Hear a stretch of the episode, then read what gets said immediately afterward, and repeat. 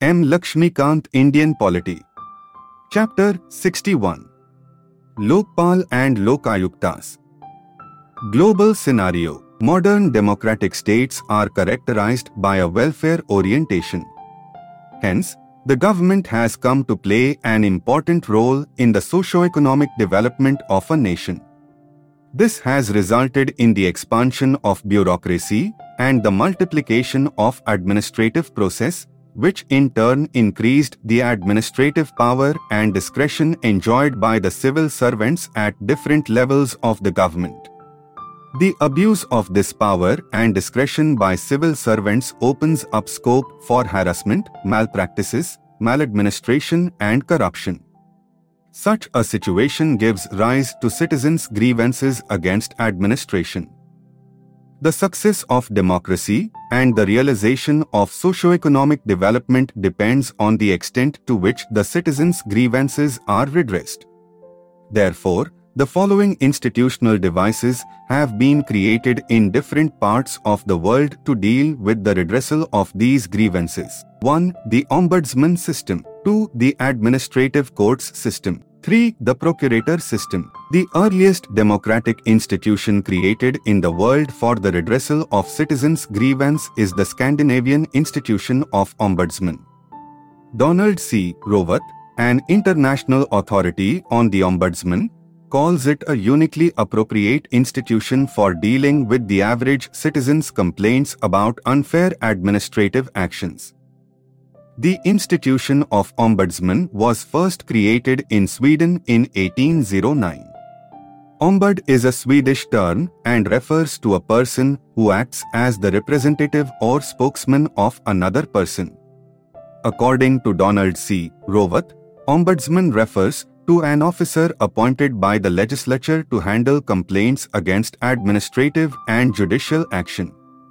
The Swedish Ombudsman deals with the citizens' grievances in the following matters 1. Abuse of administrative discretion, that is, misuse of official power and authority. 2. Maladministration, that is, inefficiency in achieving the targets. 3. Administrative corruption, that is, demanding bribery for doing things. 4. Nepotism, that is, supporting one's own kith and kin in matters like providing employment. 5. Discourtesy, that is, misbehavior of various kinds, for instance, use of abusive language.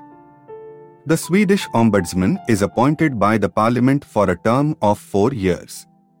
He can be removed only by the Parliament on ground of its loss of confidence in him. He submits his annual report to the Parliament and hence is also known as Parliamentary Ombudsman. But he is independent of the Parliament, legislature, as well as the executive and judiciary.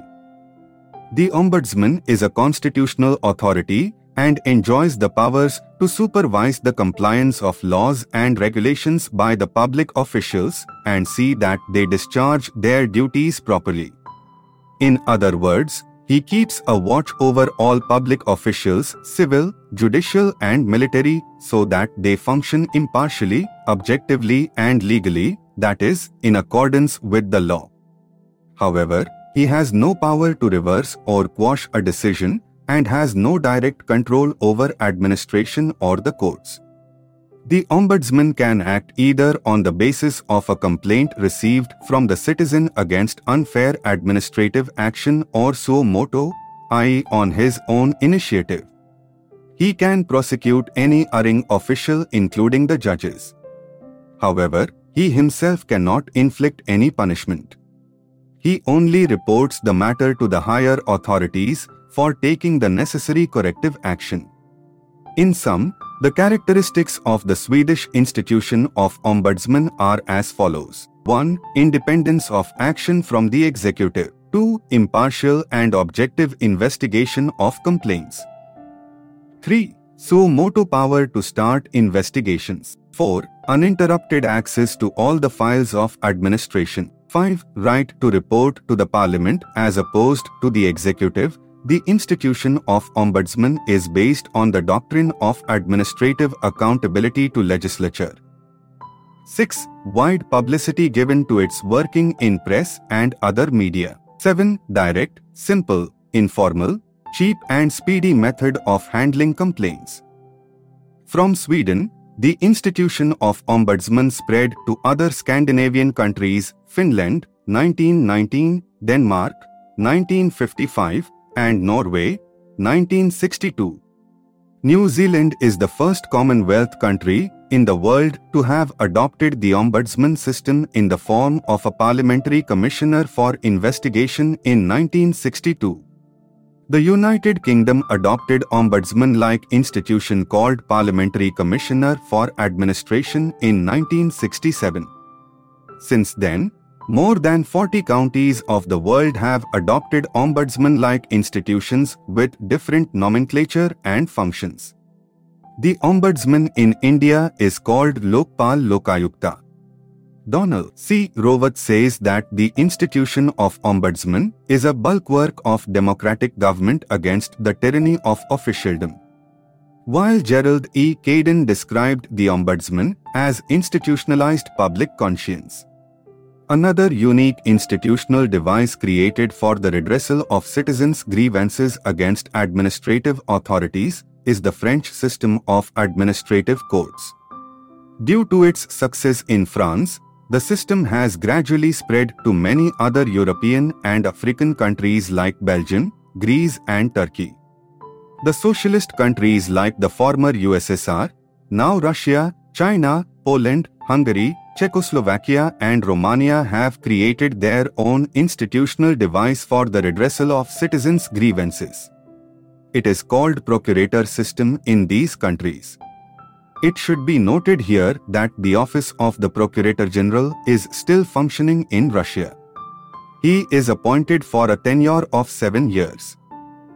Position in India The existing legal and institutional framework to check corruption and redress citizens' grievances in India consists of the following 1. Public Servants, Inquiries, Act 1850, 2. Indian Penal Code 1860. 3. Special Police Establishment 1941. 4. Delhi Police Establishment Act 1946. 5. Prevention of Corruption Act 1988. 6. Commissions of Inquiry Act 1952 against political leaders and eminent public men. 7. All India Services Conduct Rules 1968.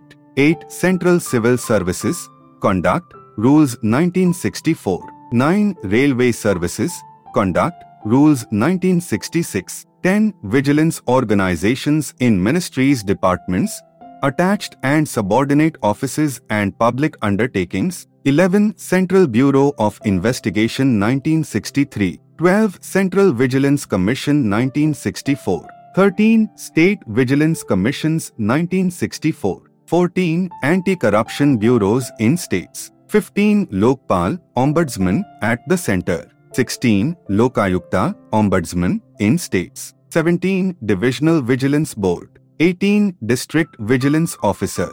19. National Consumer Disputes Redressal Commission. 20. National Commission for SCs. 21. National Commission for STs. 22. Supreme Court and High Courts in states. 23. Administrative Tribunals, quasi-judicial bodies. 24 Directorate of Public Grievances in the Cabinet Secretariat 1988. 25 Parliament and its committees. 26 File to Field program in some states like Kerala. In this innovative scheme, the administrator goes to the village area and hears public grievances and takes immediate action wherever possible. Lokpal The Administrative Reforms Commission ARC of India 1966 to 1970 recommended the setting up of two special authorities designated as Lokpal and Lokayukta for the redressal of citizens' grievances. These institutions were to be set up on the pattern of the institution of Ombudsman in Scandinavian countries and the Parliamentary Commissioner for Investigation in New Zealand. The Lokpal would deal with complaints against ministers and secretaries at central and state levels, and the Lokayukta, one at the center and one in every state, would deal with complaints against other specified higher officials. The ARC kept the judiciary outside the purview of Lokpal and Lokayukta as in New Zealand. But in Sweden the judiciary is within the purview of Ombudsman. According to the ARC, the Lokpal would be appointed by the President after consultation with the Chief Justice of India, the Speaker of Lok Sabha and the Chairman of the Rajya Sabha. The ARC also recommended that the institutions of Lokpal and Lokayukta should have the following features. 1. They should be demonstratively independent and impartial. 2. Their investigations and proceedings should be conducted in private and should be informal in character. 3. Their appointment should be, as far as possible, non-political. 4. Their status should compare with the highest judicial functionaries in the country. 5. They should deal with matters in the discretionary field involving acts of injustice, corruption or favoritism. 6. Their proceedings should not be subject to judicial interference. 7. They should have the maximum latitude and powers in obtaining information relevant to their duties. 8. They should not look forward to any benefit or pecuniary advantage from the executive government. The Government of India accepted the recommendations of ARC in this regard. So far, 10 official attempts have been made to bring about legislation on this subject. Bills were introduced in the Parliament in the following years. 1. In May 1968, by the Congress government headed by Indira Gandhi. 2 in April 1971, again by the Congress government headed by Indira Gandhi. 3 in July 1977, by the Janata government headed by Morarji Desai. 4 in August 1985, by the Congress government headed by Rajiv Gandhi.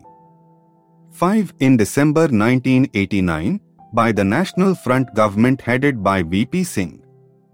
6 in September 1996 by the United Front government headed by Deve Gowda. 7 in August 1998 by the BJP-led coalition government headed by A.B. Vajpayee. 8 in August 2001 by the NDA government headed by A.B. Vajpayee. 9 in August 2011 by the UPA government headed by Manmohan Singh. 10 in December 2011 by the UPA government headed by Manmohan Singh. The first four bills lapsed due to the dissolution of Lok Sabha, while the fifth one was withdrawn by the government. The sixth and seventh bills also lapsed due to the dissolution of the 11th and 12th Lok Sabha. Again, the eighth bill, 2001, lapsed due to the dissolution of the 13th Lok Sabha in 2004. The 9th Bill, 2011, was withdrawn by the government. Lokpal and Lokayuktas Act, 2013. Features The salient features of the Lokpal and Lokayuktas Act, 2013, are as follows. 1. It seeks to establish the institution of the Lokpal at the center and the Lokayukta at the level of the state and thus seeks to provide a uniform vigilance and anti-corruption roadmap for the nation both at the center and at the states. The jurisdiction of Lokpal includes the Prime Minister, ministers, members of parliament and groups A, B, C and D officers and officials of the central government. 2. The Lokpal to consist of a chairperson with a maximum of 8 members of which 50% shall be judicial members. 3. 50% of the members of the Lokpal shall come from amongst the SCs, the STs, the OBCs, minorities and women. 4. The selection of the chairperson and the members of Lokpal shall be through a selection committee consisting of the Prime Minister, the Speaker of the Lok Sabha, the Leader of the Opposition in the Lok Sabha, the Chief Justice of India or a sitting Supreme Court judge nominated by the Chief Justice of India and an eminent jurist to be nominated by the President of India on the basis of recommendations of the first four members of the selection committee. 5. A search committee will assist the selection committee in the process of selection. 50% of the members of the search committee shall also be from amongst the SCs, the STs, the OBCs, minorities and women. 6. The Prime Minister has been brought under the purview of the Lokpal with subject matter exclusions and specific process for handling complaints against the Prime Minister. 7. Lokpal's jurisdiction will cover all categories of public servants, including Group A, Group B, Group C, and Group D officers and employees of government. On complaints referred to the CVC by the Lokpal, the CVC will send its report of preliminary inquiry in respect of Group A and Group B officers back to the Lokpal for further decision. With respect to categories of employees from Group C and Group D, the CVC will proceed further in exercise of its own powers under the CVC Act subject to reporting and review by the Lokpal. 8. The Lokpal will have the power of superintendence and direction over any investigating agency, including the CBI, for cases referred to them by the Lokpal. 9. A high-powered committee chaired by the Prime Minister will recommend the selection of the Director of CBI. 10. It incorporates provisions for attachment and confiscation of property of public servants acquired by corrupt means, even while the prosecution is pending. 11. It lays down clear timelines. For preliminary inquiry, it is 3 months extendable by 3 months. For investigation, it is 6 months which may be extended by 6 months at a time. For trial, it is 1 year extendable by 1 year and to achieve this, special courts to be set up. 12. It enhances maximum punishment under the Prevention of Corruption Act from 7 years to 10 years. The minimum punishment under Sections 7, 8, 9 and 12 of the Prevention of Corruption Act will now be 3 years and the minimum punishment under Section 15, punishment for attempt, will now be 2 years. 13 institutions which are financed fully or partly by government are under the jurisdiction of Lokpal, but institutions aided by government are excluded. 14. It provides adequate protection for honest and upright public servants. 15. Lokpal conferred with power to grant sanction for prosecution of public servants in place of the government or competent authority. 16. It contains a number of provisions aimed at strengthening the CBI such as 1. Setting up of a Directorate of Prosecution headed by a Director Prosecution under the overall control of the Director of CBI. 2. Appointment of the Director of Prosecution on the recommendation of the CVC. 3. Maintenance of a panel of advocates by CBI other at government advocates with the consent of the Lokpal handling Lokpal referred cases. 4. Transfer of officers of CBI investigating cases referred by Lok with the approval of Lokpal. 5. Provision of adequate funds to CBI for investigating cases referred by Lokpal.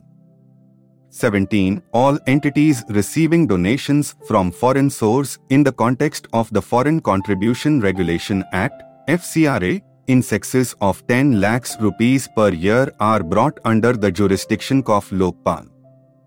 18. It contains a mandate for setting up of the institution of Lokayukta through enactment of a law by the state legislature within a period of 365 days from the date of commencement of this act.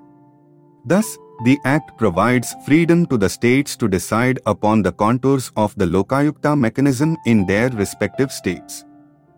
Drawbacks The following are the drawbacks, shortcomings, of the Lokpal and Lokayuktas Act 2013. 1. Lokpal cannot suo motu proceed against any public servant. 2. Emphasis on form of complaint rather than substance. 3. Heavy punishment for false and frivolous complaints against public servants may deter complaints being filed to Lokpal. 4. Anonymous complaints not allowed. Can't just make a complaint on plain paper and drop it in a box with supporting documents. 5. Legal assistance to public servant against whom complaint is filed. 6. Limitation period of 7 years to file complaints.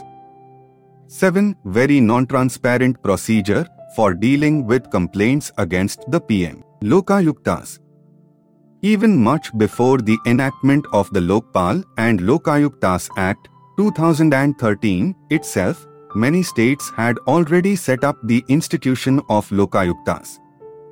It must be noted here that the institution of Lokayukta was established first in Maharashtra in 1971. Although Odisha had passed the act in this regard in 1970, it came into force only in 1983. Till 2013, 21 states and one union territory, Delhi, have established the institution of Lokayuktas. The details in this regard are mentioned below in Table 61.1. The various aspects of the institution of Lokayukta are structural variations. The structure of the Lokayukta is not same in all the states. Some states like Rajasthan, Karnataka, Andhra Pradesh and Maharashtra have created the Lokayukta as well as Uplokayukta, while some others like Bihar, Uttar Pradesh and Himachal Pradesh have created only the Lokayukta. There are still other states like Punjab and Odisha that have designated officials as Lokpal. This pattern was not suggested by the ARC in the states. Appointment the Lokayukta and Uplokayukta are appointed by the governor of the state. While appointing, the governor in most of the states consults a. the Chief Justice of the State High Court and b. the leader of opposition in the state legislative assembly. Qualifications Judicial qualifications are prescribed for the Lokayukta in the states of Uttar Pradesh, Himachal Pradesh, Andhra Pradesh, Gujarat, Odisha, Karnataka and Assam. But no specific qualifications are prescribed in the states of Bihar, Maharashtra and Rajasthan. Tenure In most of the states, the term of office fixed for Lokayukta is of 5 years duration or 65 years of age, whichever is earlier. He is not eligible for reappointment for a second term. Jurisdiction There is no uniformity regarding the jurisdiction of Lokayukta in all the states. The following points can be noted in this regard. A. The Chief Minister is included within the jurisdiction of Lokayukta in the states of Himachal Pradesh, Andhra Pradesh, Madhya Pradesh and Gujarat, while he is excluded from the purview of Lokayukta in the states of Maharashtra, Uttar Pradesh, Rajasthan, Bihar and Odisha. B. Ministers and higher civil servants are included in the purview of Lokayukta in almost all the states. Maharashtra has also included former ministers and civil servants. C. Members of state legislatures are included in the purview of Lokayukta in the states of Andhra Pradesh, Himachal Pradesh, Gujarat, Uttar Pradesh and Assam. D. The authorities of the local bodies corporations, companies and societies are included in the jurisdiction of the Lokayukta in most of the states. Investigations In most of the states, the Lokayukta can initiate investigations either on the basis of a complaint received from the citizen against unfair administrative action or suo motu. But he does not enjoy the power to start investigations on his own initiative, suo motu, in the states of Uttar Pradesh, Himachal Pradesh and Assam. Scope of cases covered. The Lokayukta can consider the cases of grievances as well as allegations in the states of Maharashtra, Uttar Pradesh, Assam, Bihar and Karnataka. But in Himachal Pradesh, Andhra Pradesh, Rajasthan and Gujarat, the job of Lokayuktas is confined to investigating allegations, corruption and not grievances, maladministration.